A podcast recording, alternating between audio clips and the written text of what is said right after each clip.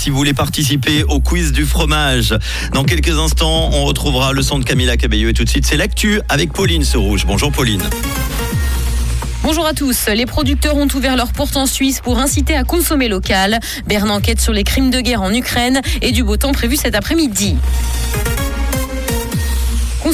Les producteurs ont ouvert leurs portes pour inciter à consommer local. La journée portes ouvertes a eu lieu hier en Suisse. L'occasion pour les producteurs de renouer le lien avec les consommateurs. Si les achats directement à la source ont explosé pendant la pandémie, les vieilles habitudes sont revenues. C'est en tout cas ce qu'a constaté l'Union suisse des paysans. Sport et football, la Suisse a battu le Portugal hier à l'occasion de la quatrième journée de Ligue des Nations. Score final de la rencontre qui a eu lieu à Genève, un but à zéro. Le Portugal s'est retrouvé hier soir privé de Cristiano Ronaldo. Il perd ainsi la tête du groupe 2 au profit de l'Espagne. La Suisse reste malgré cette victoire dernière. Berne enquête sur les crimes de guerre en Ukraine. Des réfugiés ukrainiens en Suisse ont signalé des cas de crimes de guerre présumés commis par les troupes russes à l'Office fédéral de la police.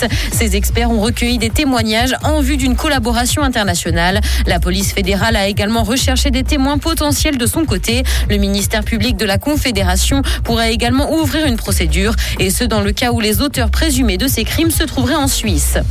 Dans l'actualité internationale, guerre en Ukraine toujours, l'armée ukrainienne a été chassée du centre-ville de Severodonetsk. C'est ce qu'a annoncé aujourd'hui l'état-major ukrainien. Les Russes gagnent donc du terrain. Prendre la ville clé ouvrirait à Moscou la route vers une autre grande ville du Donbass, à savoir Kramatorsk. C'est une étape importante pour conquérir l'intégralité de cette région frontalière de la Russie, qui est en partie aux mains des séparatistes pro-russes depuis 2014.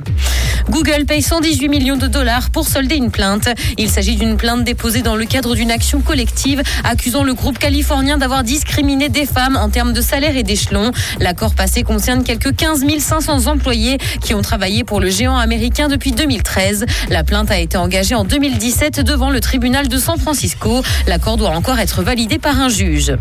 Musique, Alicia Keys a dévoilé que toutes les chansons du concert du jubilé de la reine ont été personnellement demandées par Elisabeth II. Si elle n'était pas présente, elle a cependant pu en profiter depuis le château de Windsor.